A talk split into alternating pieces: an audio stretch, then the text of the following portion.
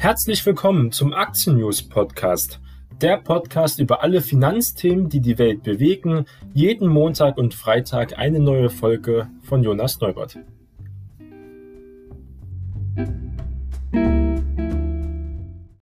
Heute ist Freitag, der 28. Mai und wir starten gemeinsam in einen neuen Tag und dafür gucken wir erst einmal, was die amerikanischen Börsen gestern Abend noch produziert haben. Wir haben allgemein wenig Bewegung gesehen, aber das liegt daran, dass die Zinsängste wieder einmal die großen Indizes und damit auch die Wall Street ausgebremst haben. Selbst weitere Anzeichen der wirtschaftlichen Erholung führen derzeit ja nicht zu großen Freudensprüngen an der Wall Street. Die Anleger bleiben vorsichtig, denn die Daten scheinen Fluch und Segen zugleich zu sein. Ähnlich wie in Europa stagniert die New Yorker Aktienbörse derzeit auf sehr hohem Niveau. Lediglich der Leitindex Dow Jones konnte etwas Boden gut machen, die anderen großen Indizes bewegten sich letztlich kaum. Allerdings war das Potenzial auch bei Dow sehr begrenzt, der im frühen Handel zwar einen Ausbruch nach oben bis auf 34.608 Punkte versuchte, danach aber auch wieder stärker zurückfiel und er schloss letztendlich bei 34.464 Zählern, also moderat höher mit einem kleinen Plus von 0,4 Prozent. Die anderen Indizes gingen wenig verändert aus dem Handel. Der breiter aufgestellte SP 500 Index legte am Ende leicht um 0,1% zu auf 4200 Punkte. Die technologielastige Börse Nasdaq schloss wie schon die Tage nahezu unverändert bei 13.736 Punkte.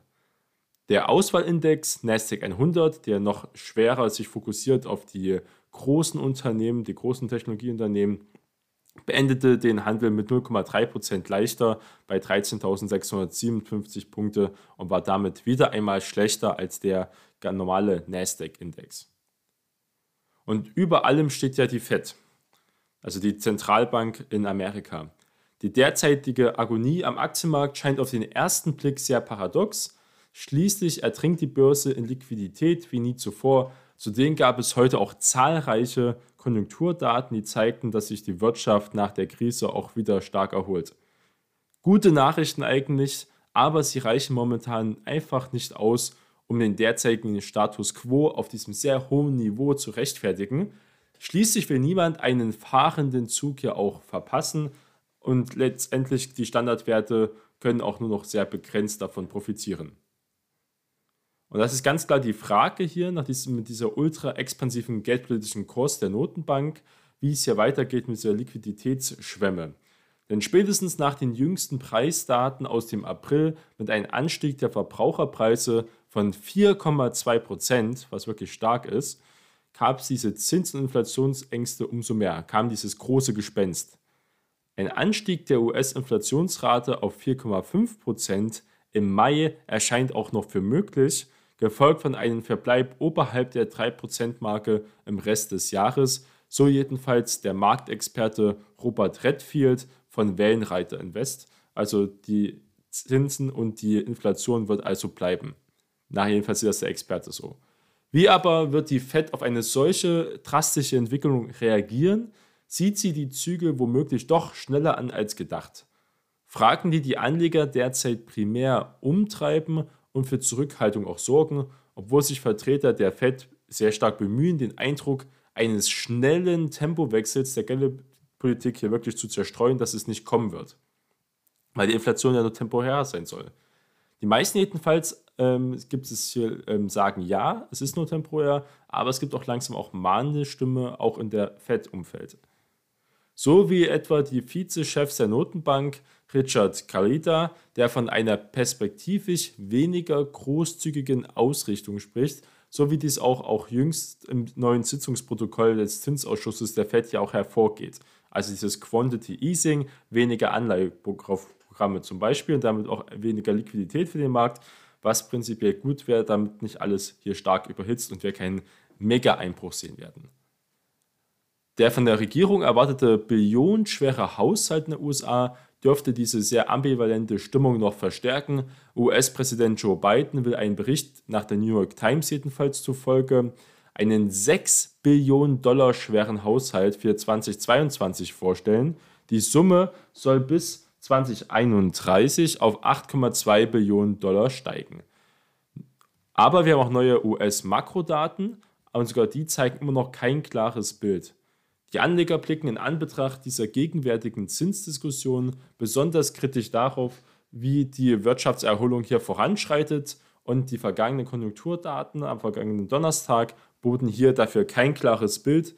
So gingen April die Auftragseingänge für langlebige Güter mit minus 1,3% überraschend stark zurück. Da wurde also viel mehr erwartet, während die zweite Schätzung für das Wirtschaftswachstum im ersten Quartal mit 6,4% etwa im Rahmen der Erwartungen lag. Die Zahl der wöchentlichen Erstanträge auf Arbeitslosenhilfe, das ist immer sehr wichtig, weil die FED auch gesagt hat, es geht hier nicht nur um die Preisstabilität, sondern auch um die Zahl der Erwerbstätigen, fiel mit 406.000 indes weniger aus als erwartet und lag so niedrig wie seit Beginn der Pandemie nicht mehr. Also doch ein Zeichen, dass wieder Richtung Vollbeschäftigung geht, zum Beispiel, dass die Leute keine Arbeitslosenhilfe brauchen, also auch wenn jetzt noch so viele Jobs unbesetzt sind. Und das ist doch ein gutes Zeichen und wieder eigentlich ein Grund für die Fed, dass sie doch die Liquidität zurücknimmt. Und wenn das Amerika passiert, wird das Stück für Stück dann auch wahrscheinlich in Europa passieren. Und die meisten Anleger sind ja ganz schwer auch in Amerika gewichtet. Das war auch die letzten Jahrzehnte immer der richtige Weg. Amerikanische Indizes haben immer europäische und auch asiatische Indizes großteils outperformed. Aber der Arbeitsmarkt insgesamt ist noch nicht ganz da, wo er vor der Krise war. Vor allem die Entwicklung auf dem Arbeitsmarkt ist ja für die Notenbank derzeit entscheidendes Kriterium. Das hat sie auch mehrmals schon gesagt. Analysten hatten mit einem Rückgang der Anträge gerechnet und waren dabei im Schnitt von 425.000 ähm, Anträgen ausgegangen. Obwohl die Hilfsanträge seit Wochen fallen, haben sie noch immer nicht das Niveau erreicht, das vor der Corona-Krise geherrschte. Damals lag das Volumen der Erstanträge bei etwas mehr als 200.000 pro Woche. Also wir sehen, es müsste sich noch einmal halbieren. Die Entwicklung aber spricht dafür, dass die Fed erst einmal stillhalten wird und höhere Inflationsraten als eher temporäre Erscheinung immer noch weiter toleriert gucken wir jetzt erstmal auf unseren heimischen Aktienmarkt und besser gesagt auf den Leitindex, den DAX. Und er hat nach anfänglichen Verlusten gestern wieder aufgeholt. Zu mehr hat es aber letztlich nicht mehr gereicht. Am Ende schloss der Index nach wechselhaftem Handel bei 15.406 Punkten, also ein moderater Tagesverlust von 0,3 Prozent und damit verharrt der DAX in seiner relativ engen Handelsspanne zwischen 15.400 und 15.550 Punkten, also auf ein immer noch Rekordniveau. Insgesamt bleiben die Anleger zwar weiter auf dem Sprung, scheuen aber neue Commitments, also neue Einstiege zum Beispiel, neue Aktien zu kaufen. Jedenfalls auf diesem hohen Niveau sehen wir immer sehr, sehr niedriges Handelsvolumen allgemein. Immerhin bleibt das erst in dieser Woche erreichte Rekordhoch bei 15.568 Punkten in Reichweite. Abgabeneigung ist hier kaum erkennbar. So hat der DAX im bald zu Ende gehenden Mai bisher knapp ganze 2% zugelegt und das ist doch schon deutlich, obwohl dieser Monat saisonal ja auch eher als schwächer gilt. Wir hatten ja Sell in May and Go Away, aber das ist momentan nicht der Fall, jedenfalls nicht beim DAX. Da hat sie Nasdaq doch schon ein bisschen schwerer erwischt diesen Monat. Die Börsen dehnen ihre Hängepartie aber weiter aus. Es gibt kaum noch Schwung nach oben, kommentiert auch am äh, vergangenen Donnerstag die Autorin des Fuchs-Börsenbriefs. Sie erwarten zwar einen neuen Anlauf auf den erst am Dienstag aufgestellten DAX-Rekord, aber auch erneutes Scheitern wird hier vorausgesagt, dass der DAX, da ist einfach die Luft raus. Das liegt alles an diesen regelmäßig aufkommenden Inflationssorgen, könnte wirklich der Grund sein, warum der Aktienmarkt derzeit einfach nicht vorankommt. Die Angst der Anleger vor einem baldigen Ende dieser ultralockeren Geldpolitik sei sehr groß, ob schon die US-Notenbank gebetsmühlenartig ja versuche, dagegen anzureden, wer also jetzt wirklich recht hat, ob die Inflation nur temporär ist oder doch langfristig, das entscheidet wirklich sehr viel. Das unterschätzen vielleicht auch manche Anleger, weil diese Rekordhochs sehen wir wirklich nur in allen Indizes wegen den Notenbanken, wegen den Gelddrucken, wegen dieser großen Liquidität. Wäre das nicht der Fall, dann würden wir auch nur einen DAX bei 12.000 sehen, vielleicht sogar noch bei 10.000. aber es wäre bei amerikanischen Indizes genauso. Der Dow Jones wird ja jetzt auch nicht über 30.000 stehen zum Beispiel. Das liegt ganz klar an der Liquidität. Das kann man auch nachprüfen, wenn man sich die Charts anguckt von der Geldmenge. Die Geldmenge steigt durch das äh, Gelddrucken von den Notenbanken und dann dazu natürlich auch die Kursentwicklung Vergleich sehen wir, in den letzten Jahren hatten wir einen extremen Anstieg in den Kursen, etwa nach der Finanzkrise, seit 2010 etwa, seit 2012 wo ja auch Europa zum Beispiel auch schon stark angefangen hat mit dieser expansiven Geldpolitik durch die Griechenland-Rettung, sehen wir, wie die Indizes wirklich in die Höhe geschossen sind. Das war ein extremer Boom. Die letzten zehn Jahre war ein sehr, sehr starker ähm, Bullenmarkt. Und das liegt daran, dass so viel Geld einfach im Markt ist. Und davon können wir ja als Anleger ja profitieren. Für uns ist also was Gutes, aber für alle Leute, die nicht investiert sind und dann noch diese Inflation haben und dann noch Negativzinsen haben, Strafzinsen auf ihren Girokonto jetzt, das sollte man doch wirklich ähm, nochmal nachdenken, ob man doch nicht lieber besser investieren sollte.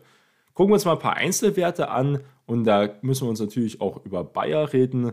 Und Bayer hat eine große Glyphosat-Schlappe erhalten. Abseits der Zinssorgen standen äh, besonders gestern die Bayer-Papiere im Interesse der Anleger. Denn das fast schon unendliche Glyphosat-Drama, man könnte sagen, die unendliche Geschichte in den USA, aber auch in Europa gibt es natürlich Klagen, in Frankreich zum Beispiel relativ viele, nahm heute seinen unrühmlichen Fortgang.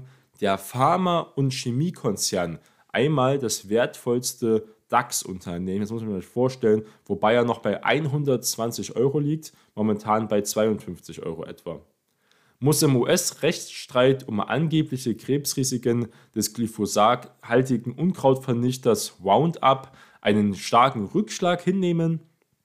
Richter Weiß Shapira lehnte am vergangenen Mittwoch den Antrag der Leverkuser ab, eine Beilegung künftiger Streitigkeiten gegen Zahlungen von 2 Milliarden US-Dollar vorläufig zu genehmigen teilte hier von Bayers Plänen, sei hier sehr unklar, unvernünftig, hat jedenfalls der Richter gesagt.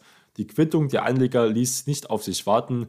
Die Aktie der Leverkuser stand mit einem Minus von rund 5%, deutlich am DAX-Ende, konnte sich wieder ein wenig fangen, aber doch ganz klar der große Verlierer am gestrigen Handelstag.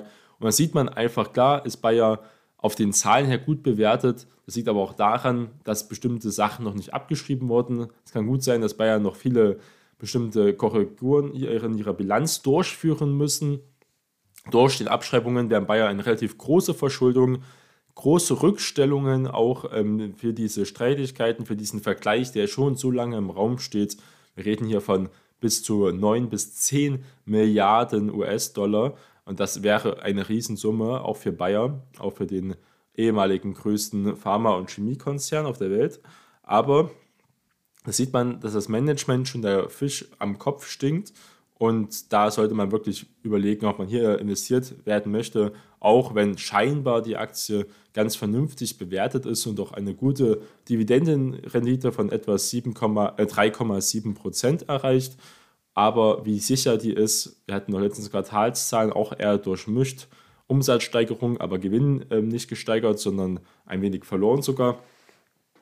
Da sollte man wirklich überlegen, ob man dieses Risiko eingehen will. Wenn man in Deutschland investiert ist, einen großen Chemieriesen, dann ist doch BASF doch vielleicht viel interessanter, hat eine höhere Dividendenrendite, ist super gelaufen, stellt auch jetzt wieder um, versucht die Industrie umzustellen, dass sie halt wegkommen von Öl und Gas zu erneuerbaren Energien haben mit RWE erst jetzt einen großen Vertrag für einen Windpark abgeschlossen, damit sie halt weiter umweltfreundlicher werden, weil auch bei BASF ist natürlich diese Erneuerung, diese Umstellung zu erneuerbaren Energien, zu Wasserstoff in der großen Industrieproduktion zum Beispiel, das wird auch extrem teuer, aber der Staat möchte ja da mithelfen, also BASF da doch auf jeden Fall interessanter. Kommen wir mal zu Vonovia und Vonovia holt doch wieder auf. Zu den gefragtesten Werten gestern im DAX ähm, hinter den Tagessieger der Deutschen Post gehörten die Novonia-Aktien, die damit auch ihre großen Verluste nach der Bekanntgabe der Übernahmeangebots für den Indexkollegen Deutsche Wohnen ja wieder aufholten. Auftrieb gab hier eine Kaufempfehlung der Experten der Bank of America mit einem Kursziel von ganzen 70 Euro. Und da wäre noch ein fettes Cost Plus drin von etwa 20%, denn Vonovia liegt gerade momentan etwa bei 51 Euro. Und da kann man also noch, doch wenn man im Immobiliensektor einsteigen möchte und denkt, dass auch diese Übernahme stattfinden wird, es sieht also Bank of America doch noch viel Potenzial. Zur Finanzierung der jüngsten Übernahmeofferte für Deutsche Wohnen rechnen die Experten mit einer Kapitalerhöhung, auch ganz wichtig zu wissen für Anleger, um 4,5 Milliarden Euro, wo wir selbst hat von bis zu 8 Milliarden gesprochen. Die Experten sehen den Deal aber insgesamt positiv für das Ergebnis, dass man hier große Synergieeffekte hat, also die Bilanz besser wird, mehr Gewinn und dafür mit weniger Kosten.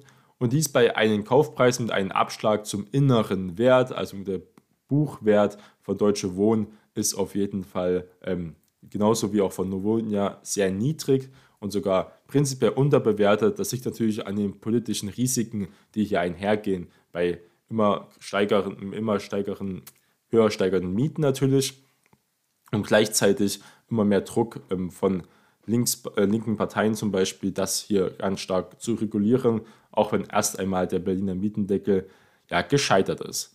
Wir haben Gold weiter im Aufwärtstrend gesehen, die letzten Tage, die letzten Wochen schon. Der Goldpreis konnte von dieser äh, Diskussion allgemein auch äh, von Inflation profitieren. Am vergangenen Mittwoch war der Preis für die Feinunze Gold bis auf 1913 Dollar gestiegen und damit auf den höchsten Stand seit vier Monaten. Also wir hatten schon eine kleine Goldrallye gesehen, was viele Anleger gar nicht mitbekommen haben. Am vergangenen Donnerstag gibt Gold aber leicht nach auf etwa 1898 Dollar. Der Aufwärtstrend bei den gelben Edelmetall ist dennoch weiter voll intakt. Und ich habe letztens mit einem Banker geredet und er hat mir versichert zum Beispiel, dass die Leute momentan Gold kaufen wie verrückt, weil sie diese Strafzinsen befürchten. Sie haben also ein Konto über 100.000 Euro, ein Girokonto, ein Tagesgeldkonto zum Beispiel. Und jetzt werden da Strafzinsen fällig bei vielen Banken. Und scheinbar sagen die Leute, nein, der Aktienmarkt ist mir zu ungewiss, ich kenne mich da nicht aus da lieber doch was, was jeder, was man kennt, ja, wo man immer einen gewissen Wert äh, vermutet. Und das ist Gold. Und da wird wirklich extrem viel Gold gekauft, auch von älteren Menschen zum Beispiel. Also Gold ist auch real stark nachgefragt. Aber auch die beiden Pläne hier von äh, Joe Biden, was wir hatten, die äh, großen äh, großes 6 Billionen Programm hier, Budget für Bildung, Gesundheitsversorgung und Infrastruktur, was sie gesagt haben, dass es dann stärken soll, also immer noch mehr Liquidität und damit aber soll es in die Wirtschaft fließen, ein künftiges starkes Wirtschaftswachstum in den USA und das steigert auch die Nachfrage nach Rohöl. Der Rohölpreis ist wieder weiter gestiegen und sind knapp bei 70 Dollar für die Sorte Brent und das ist auch wieder ein sehr, sehr starker Anstieg muss man sagen, davon profitieren natürlich auch die Öllieferer und ähm, Ölraffinerien. Aber das Problem ist einfach, dass sie momentan wieder sehr schlechte Nachrichten bekommen haben durch ihre schlechte Umweltbilanz, wie wir es gesehen haben mit Shell und den niederländischen Gerichten. Und ganz klar gesagt wurde, Shell muss mehr tun für Umweltschutz zum Beispiel. Und das belastet dann auch wieder auf jeden Fall die Bilanz, weil das werden alle Unternehmen tun. Und natürlich investieren diese Unternehmen auch schon in erneuerbare Energien ähm, in diese Richtung. Aber wenn man es vergleicht mit ihrem Gesamtportfolio, sind das zum Beispiel bei Shell immer nur 1 bis 2 Prozent, auch von des Umsatzes und vom Gewinn, wenn überhaupt groß Gewinn da erwirtschaftet wird in dieser Einsparte erneuerbaren Energien. Und ganz klar sind das immer noch Öl- und Gasriesen. Gucken wir mal auf Airbus. Airbus war auch einer der größten Gewinner, muss man sagen. Ähm, mit den ähm, DAX auch die MTU Aeroways. Auch bei Rolls-Royce stiegen Investoren in der Hoffnung auf zusätzliche Bestellungen von Airbus in großen Stil ein. Also diese drei Werte konnten sehr profitieren. Airbus hatte am ähm, Morgen, am gestrigen Morgen seine Produktionsziele deutlich angehoben. Die Luftfahrtbranche beginnt sich von der Covid-19-Krise zu erholen, sagt jedenfalls Airbus-Chef Guillaume Fauri. Die Aktien des Konzerns liegen mit einem Kostplus von rund 9 Prozent den größten Tagesgewinn seit einem halben Jahr aus, aufs Parkett. Auch Boeing-Aktien sprangen an der Wall Street an und waren bester Wert im Leitindex Dow Jones und sind auch sehr hoch gewichtet. Also Airbus hier ganz stark gelaufen, muss man sagen. Mal sehen, wie sich hier am heutigen Freitag weiterentwickeln wird. Airbus verfolgt ja auch eine Wasserstoffstrategie für klimaneutrales Fliegen. Das ist noch lange in der Zukunft, stellen aber schon die ersten Modelle bis 2030 geplant vor. Da hat man von Boeing zum Beispiel noch nicht viel gehört, aber Airbus hat es auf den Schirm, dass man, wenn man reisen möchte und fliegen auch noch in der Zukunft stattfinden soll in den Urlaub und nicht nur Bahn fahren, wie es die Grünen, sage ich mal, doch mehr propagieren, dann muss also auch Fliegen klimaneutraler werden oder jedenfalls klimafreundlicher werden. Und da hat Airbus auch schon viele Pläne und Modelle, wie das erreichbar wäre. Das wird auch natürlich sehr, sehr teuer, alles umzustellen. Aber nehmen wir mal an, man hat dann starke Flugregulierungen. Man kann halt nicht so oft fliegen. Es geht um den CO2-Ausstoß zum Beispiel. Oder es wird einfach viel, viel teurer, weil die Tonne CO2 einfach so teuer geworden ist, der CO2-Preis. Aber nehmen wir an, Airbus schafft es hier wirklich ein starkes Flugzeug bis 2030 herzustellen mit der gleichen Leistung, vielleicht mal einer besseren Leistung, mit Wasserstoffantrieb oder mit erneuerbaren Energien in den Bereichen, also vielleicht auch biosynthetische Kraftstoffe.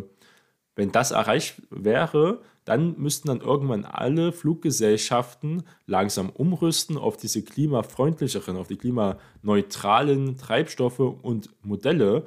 Und das würde nochmal eine kleine Sonderkonjunktur machen, weil die ganzen alten, die ganzen umweltschädlichen alten Flugzeuge, die noch im Verkehr sind, müssten dann also irgendwann stillgelegt werden, weil sie einfach dann viel zu teuer und unrentabel wären. Und damit könnte dann auch wieder Airbus langfristig profitieren. Und genauso wie MTU, MTU Aero, die ja sehr stark wirklich gelitten hatten durch die Corona-Krise, äh, mit als Zulieferer noch viel stärker noch betroffen waren. Und das ist doch ganz interessantes Spiel auf die Zukunft, wenn man also wirklich langfristig, wir reden hier also von 9 bis 15 Jahre investiert sein möchte, sehe ich auf jeden Fall ein ganz interessantes Investment Case bei Airbus. Auf jeden Fall interessanter als Boeing, auch von der Bilanz her. Der Schweizer Holding Quantum hat ihr Kaufinteresse an, die, an der Volkswagen-Tochter Lamborghini bestätigt. Zusammen mit mehreren Partnern wolle Quantum eine Plattform für starke Marken und für Technologieformen und fasse dazu auch die Übernahme des Sportwagenbauers ins Auge. Ein Sprecher der Volkswagen-Tochter Audi, zu denen hier also Lamborghini seit 1998 gehört, sagte aber schon am vergangenen Mittwoch erneut, das ändert nichts daran, Lamborghini steht hier nicht zum Verkauf. Das ist vielleicht nur ein cleverer PR-Schachzug von dieser Schweizer Holding, muss man sagen, weil auch Herbert Dies hat schon seit Monaten immer gesagt, es gab ja Diskussionen, ob man Lamborghini vielleicht an die Börse selbst bringt. Und hat Herbert Dies gesagt, dass man solche Perlen nicht aus den Unternehmen raustut, dass sie doch ganz klar im Kern sind, auch nicht hier großen Übernahmen oder Investoren durch den liquiden freien Aktienhandel anbietet, sondern dass solche Marken wie Lamborghini nicht, oder auch wie Porsche zum Beispiel, Porsche ist ja auch nicht an der Börse, wir haben an der Börse ja nur die Porsche Holding, die mit den Autokonzernen Porsche nichts zu tun hat, sondern nur eine Art Konglomerat ist zum Halten von ähm, VW-Stammaktien. Aber wie gesagt, ähm, das ist doch sehr unrealistisch, dass hier wirklich Lamborghini verkauft wird. Warum sollte das Volkswagen machen? Momentan läuft es für Volkswagen noch auch sehr gut. Hatten letzten Monat die meisten E-Autos verkauft, vor Tesla zum Beispiel und die Wirtschaft erholt sich weiter und die Schwellenländer kaufen immer noch gerne Diesel und Benzin. Und da macht VW momentan star starken Umsatz und Gewinn plus, muss man sagen. Und deswegen ist die Aktie auch seit diesem Jahr auch so stark gelaufen. Wir haben einen großen Bonussprung bei der Deutschen Bank und das ist doch wirklich ähm, sehr kurios. Es gab einen kräftigen Anstieg der Boni bei der Deutschen Bank und das stößt besonders den Aktionären des Geldhauses sauer auf. Man muss hier sagen, es gibt eine variable Vergütung ähm, im letzten Jahr um 29 Prozent gestiegen, der Bonus. Das ist diese variable Vergütung. Das ist zu viel für ein Jahr, in dem die Bank gerade einmal eine Milliarde Euro vor Steuern verdient hat. Und früher hat auch die Deutsche Bank auch Dividenden gezahlt. Und das war ja eine wieder. Es gab zwei Nullrunden besetzt, auch im nächsten Jahr wieder keine Dividende und dafür aber so starke Bonis zu machen, zum Beispiel. Da muss man sagen, das ist ein absolutes Unding. Und da sieht man, dass die Deutsche Bank, auch wenn sie extrem gut gelaufen ist, momentan bei 12 Euro, damals in Corona-Krise und in der Bankenkrise waren wir etwa bei 5 Euro. Aber trotzdem muss man sagen, langfristig gesehen, Deutsche Bank mit ihren ganzen Skandalen, auch wenn sie jetzt wieder in die Gewinnzone gelaufen sind, muss man sagen, es ist doch ähm, ein Unternehmen, was man eigentlich nicht investiert sein möchte, schon durch, die, durch diese Aktienkultur, durch das Management, wenn es um ESG-Standard geht, da wäre bei der Deutschen Bank auf jeden Fall diese Governance, ähm, diese Compliance-Regeln doch immer noch sehr, sehr zweifelhaft, muss man sagen. Und wie man seine Aktionäre nicht beteiligen kann an einem Gewinn, das spricht auch schon Bände.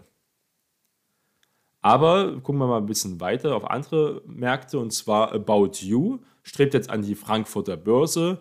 Der Online-Modehändler About You will noch im zweiten Quartal an die Börse in Frankfurt gehen. Es werde ein Bruttoerlös von mindestens 600 Millionen äh, Euro erwartet. Für die Platzierung neuer Aktien auch angepeilt, kündigte die Otto-Tochter am vergangenen Donnerstag an.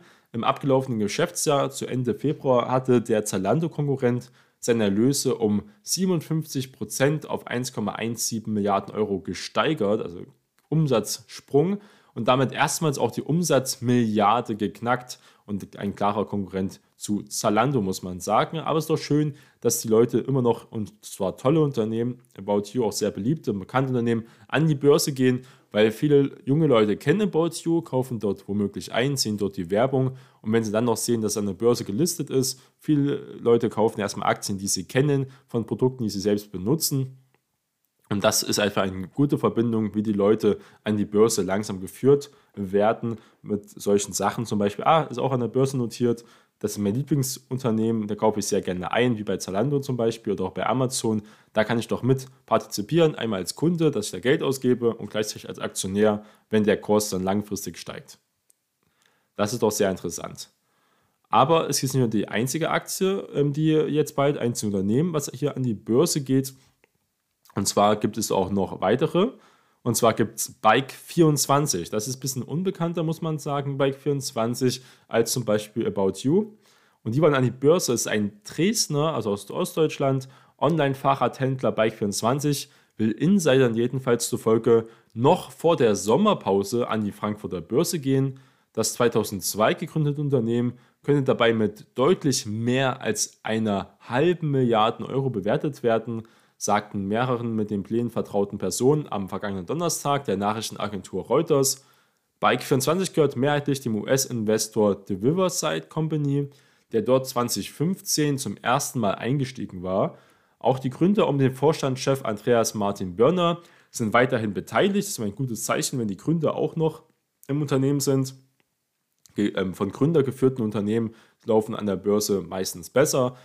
An die Börse begleitet wird die Bike24 von den Investmentbanken Bärenberg und auch von JP Morgan. Wie Insider sagten, mit Erlös aus der Kapitalerhöhung bei der Emission will Bike24 diesen Expansionskurs weiter finanzieren. Bike24 und die Banken wollten sich zur Information aber bis jetzt noch nicht äußern, ist noch also Spekulation.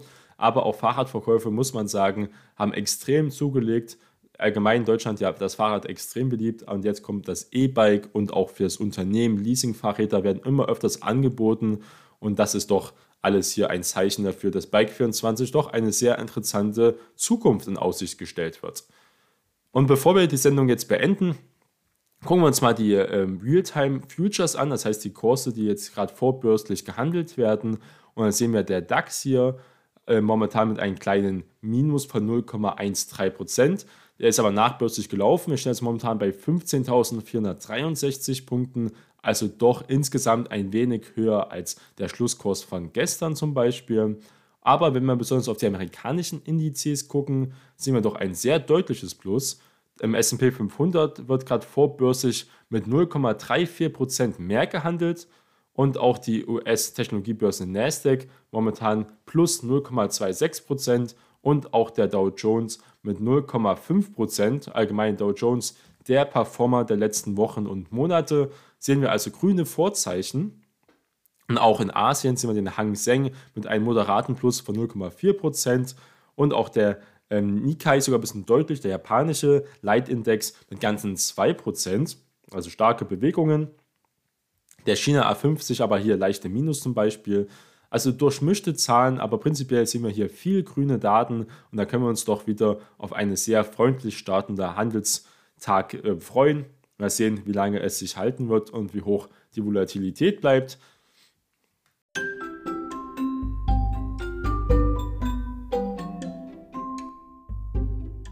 Die im Podcast besprochenen Finanzprodukte stellen keine spezifische Kauf- oder Anlageempfehlung dar. Die Moderatorin und Verlag haften nicht für etwaige Verluste, die aufgrund der Gedanken und der Ideen entstehen. Die Inhalte dienen nur zur allgemeinen Information und ersetzen keine Anlageberatung.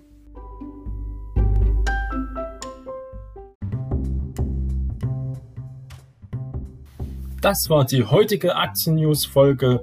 Bleiben Sie investiert. Wir hören uns zur nächsten Folge wieder. Ihr Jonas Neubert.